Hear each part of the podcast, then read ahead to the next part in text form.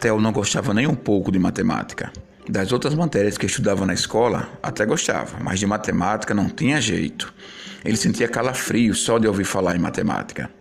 Dona Maluquete, a nova vizinha de Theo, descobriu esse pavor que ele tinha da matéria e, como boa professora de matemática que era, contou-lhe sobre o manual do sábio matemático.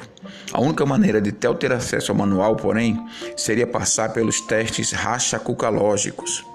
Intrigado, Theo acaba aceitando o desafio e resolve encarar a matemática. E aí? Será que Theo vai se dar bem em matemática e deixar de brigar com ela durante todo o seu período escolar?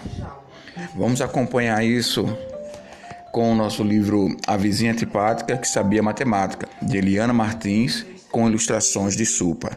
Esse será o nosso paradidático do nosso primeiro bimestre.